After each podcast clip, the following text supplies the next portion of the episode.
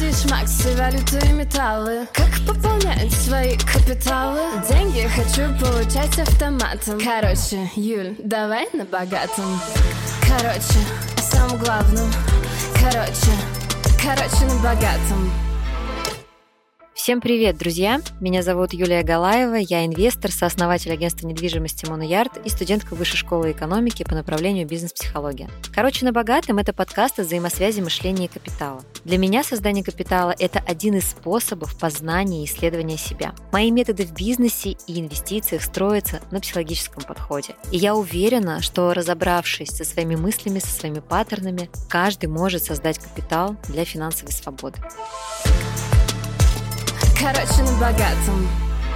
Сегодняшний выпуск называется «Можно ли начинать инвестировать, если нет своей недвижимости?». А как вы думаете, друзья, как вообще начинают делать любое дело, как начинается любой стартап? Сразу обязательно есть за плечами что-то, что является тылом? Конечно, нет. Это определяет просто уровень желания, уровень любопытства, смелости. Это как комбинация качеств. Зачем мне это нужно? Можно ли начать инвестировать, когда нет ничего? Я вам сразу в начале выпуска скажу «да», а дальше мы поговорим, каким образом это можно сделать. Как это начинала я? Свой первый первоначальный взнос мы собрали на накопительном счете за счет финансового планирования, потому что очень хотели свою квартиру в Москве, очень хотели. То есть желание здесь было драйвером роста нашего первоначального взноса с помощью валюты и с помощью облигаций. На тот момент я открыла индивидуальный инвестиционный счет, на котором можно было получить инвестиционный вычет, который я также реинвестировала в какие-то инструменты типа облигаций под какую-то небольшую ставку. То есть основным инструментом сбора первоначального взноса для меня было «я хочу», и это аргумент. Все. Второе – это было финансовое планирование, четкое, дисциплинированное финансовое планирование, потому что на тот момент у меня не было других инструментов, и я пошла самым простым,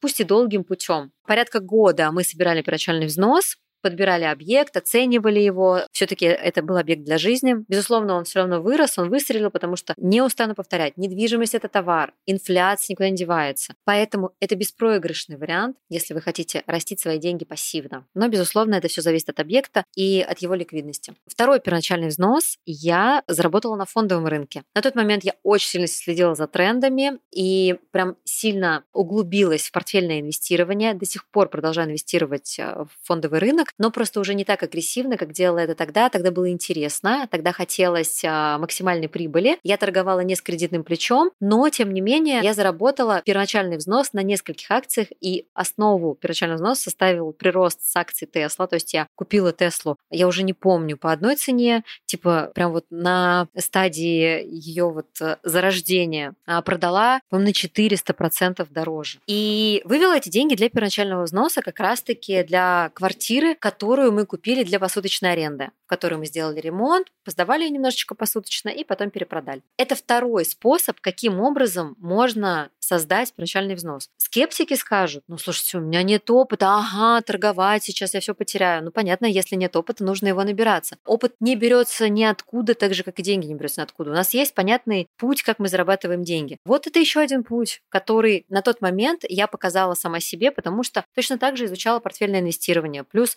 у меня была уже база в виде высшего образования по специальности рынок ценных бумаг. Третий способ – можно зайти как соинвестор. И в один из объектов мы заходили так с моим бизнес-партнером по агентству недвижимости, когда мы сбросились условно да, на первоначальный взнос, когда я понимаю, что мне не хватает на этот объект, я не могу сейчас столько денег вытащить, ей тоже не хватает. Но мы понимаем, что он э, очень классно прирастет, потому что это самый-самый старт продаж, потому что это очень выгодная локация, там нет конкурентов, потому что мы знаем финансовую модель застройщика, потому что мы можем вытащить суперликвидный лот закрытых продаж у нас есть такая возможность, да, как у агентства, потому что мы являемся ключевыми партнерами федеральных застройщиков. И мы шли как соинвесторы. То есть, условно, моя сумма не являлась полноценным первоначальным взносом, но как соинвестор, как 50%, вполне. Также и делится потом прибыль, также делятся затраты, также делятся в случае чего и риски. Если вы не доверяете, допустим, вашему соинвестору, конечно, лучше, чтобы это был близкий человек. Но если вы не доверяете, безусловно, можно подписать и узаконить вот этот кейс, вот эту сделку. Следующий инструмент, который многие недооценивают, это мои текущие активы. Очень часто у нас есть в собственности какой-то гараж, какая-то старая квартирка, которая досталась то ли по наследству, то ли родители купили, то ли в ней никто не живет, какая-то непонятная коммуналка, какая-то большая квартира, в которой там живет один человек и непонятно, своя личная недвижимость, которая уже не приносит энергии, которая просто как привычка. Вот мои привычные стены, мое привычное состояние, но я понимаю, что мне не окей. И вот свои текущие активы, да даже автомобили, да, можно также разложить на инструменты, которые будут генерить денег. Это снова финансовое планирование, то есть мы снова возвращаемся к первому инструменту. Это снова финансовое планирование. Это, безусловно, ряд действий, которые нужно предпринять. Но если оценить свои текущие активы, которые можно обернуть в деньги, но пока они не оборачиваются, потому что они стоят в графе пассивы, то точно так же очень многие уже давно готовы наращивать свой капитал с помощью ликвидных инструментов, а не ждать, когда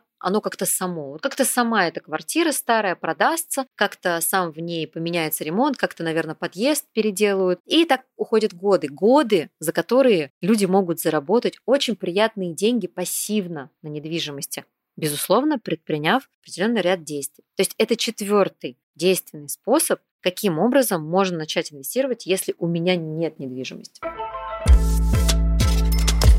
Следующий способ, он более рискованный, но Смотрите, как устроена американская экономика. Американская экономика не боится печатать деньги, да, условно брать у самих у себя в долг, потому что их экономика обеспечена бизнесом, обеспечена доходом. То же самое можно отнести к пятому способу. Если у вас достаточно высокий доход, достаточно высокий оборот, но ваши деньги постоянно утекают сквозь пальцы, то есть вы, к примеру, предприниматель или высококлассный эксперт, и вы понимаете, что прям деньги вот утекают сквозь пальцы, но очень хочется начать создавать капитал, финансовым планированием заниматься заниматься не хочется, торговать мне на рынке некогда, никакой недвижимости там старой у меня нет или заниматься мне тоже этим не хочется, то тогда можно пойти по самому короткому и самому рискованному способу. Это взять первоначальный взнос в кредит, разделить сумму первоначального взноса и сумму платежей на два года, примеру, и зайти в какой-то объект на сильно растущем тренде. К примеру, это рынок Дубая.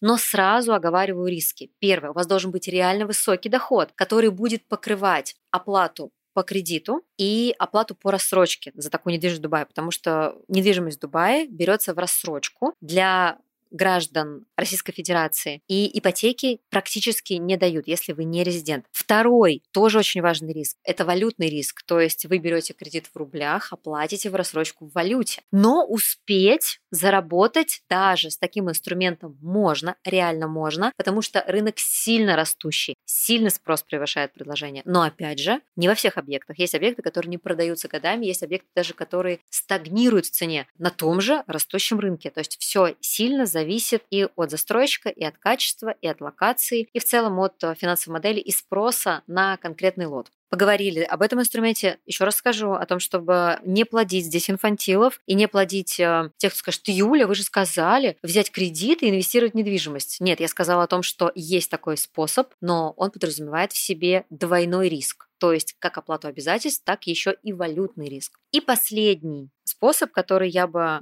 здесь обозначила. Этот способ как бы продолжение первого, но он тоже очень для многих неочевидный. Это оптимизация ваших расходов. Не финансовое планирование, а просто оптимизация ваших расходов. То есть мы берем всего 2-3 статьи расхода, и это уже ваш ежемесячный платеж по ипотеке. Представляете? Это не значит, что нужно отказать себе в кофе. Хотите пить кофе, пейте. Хотите тратить деньги на одежду, да, каждые выходные, тратьте. Но спланируйте это так, чтобы вы тратили за минусом вашего ежемесячного платежа за вашу инвестиционную недвижимость. Пометка за вашу ликвидную инвестиционную недвижимость. То есть всего одно ключевое действие даст вам целый инструмент по созданию капитала. Всего один раз проанализировать свои траты, всего один раз оптимизировать некоторые статьи расхода, и у вас уже есть целый объект, который растет и работает на вас. Ну что, время подводить итоги. Я надеюсь, вы там живы, и те, кто дослушал до конца, обязательно ставьте огонечки, лайки, подписывайтесь на меня в разных социальных сетях, которые указаны под этим подкастом. И пишите свои комментарии о том, зашел вам выпуск, какие инсайты для себя забираете. Важен, важен энергообмен. И, конечно же, вывод. Какой вывод у этого подкаста? Нет такой ситуации, в которой вы не можете начать. И неважно что. Чтобы начать любое дело, будь то инвестиции, будь то бизнес, будь то новая деятельность, будь то даже отношения, внутри вас должно сформироваться чувство «мне можно». Мне можно сейчас попробовать, и мне ничего за это не будет, если у меня не получится. В английском языке слово mistake на русский переводится как ошибка, а если переводить с английского дословно, это «я не подобрал». То есть miss — это не, take — это взять. Я не тот способ взял. То есть в Америке даже нет слова ошибка. Я не ошибся, я просто подобрал что-то не то. Также и с инвестициями. Если у вас не получилось первый, второй, даже третий раз, возможно, вы подобрали что-то не то.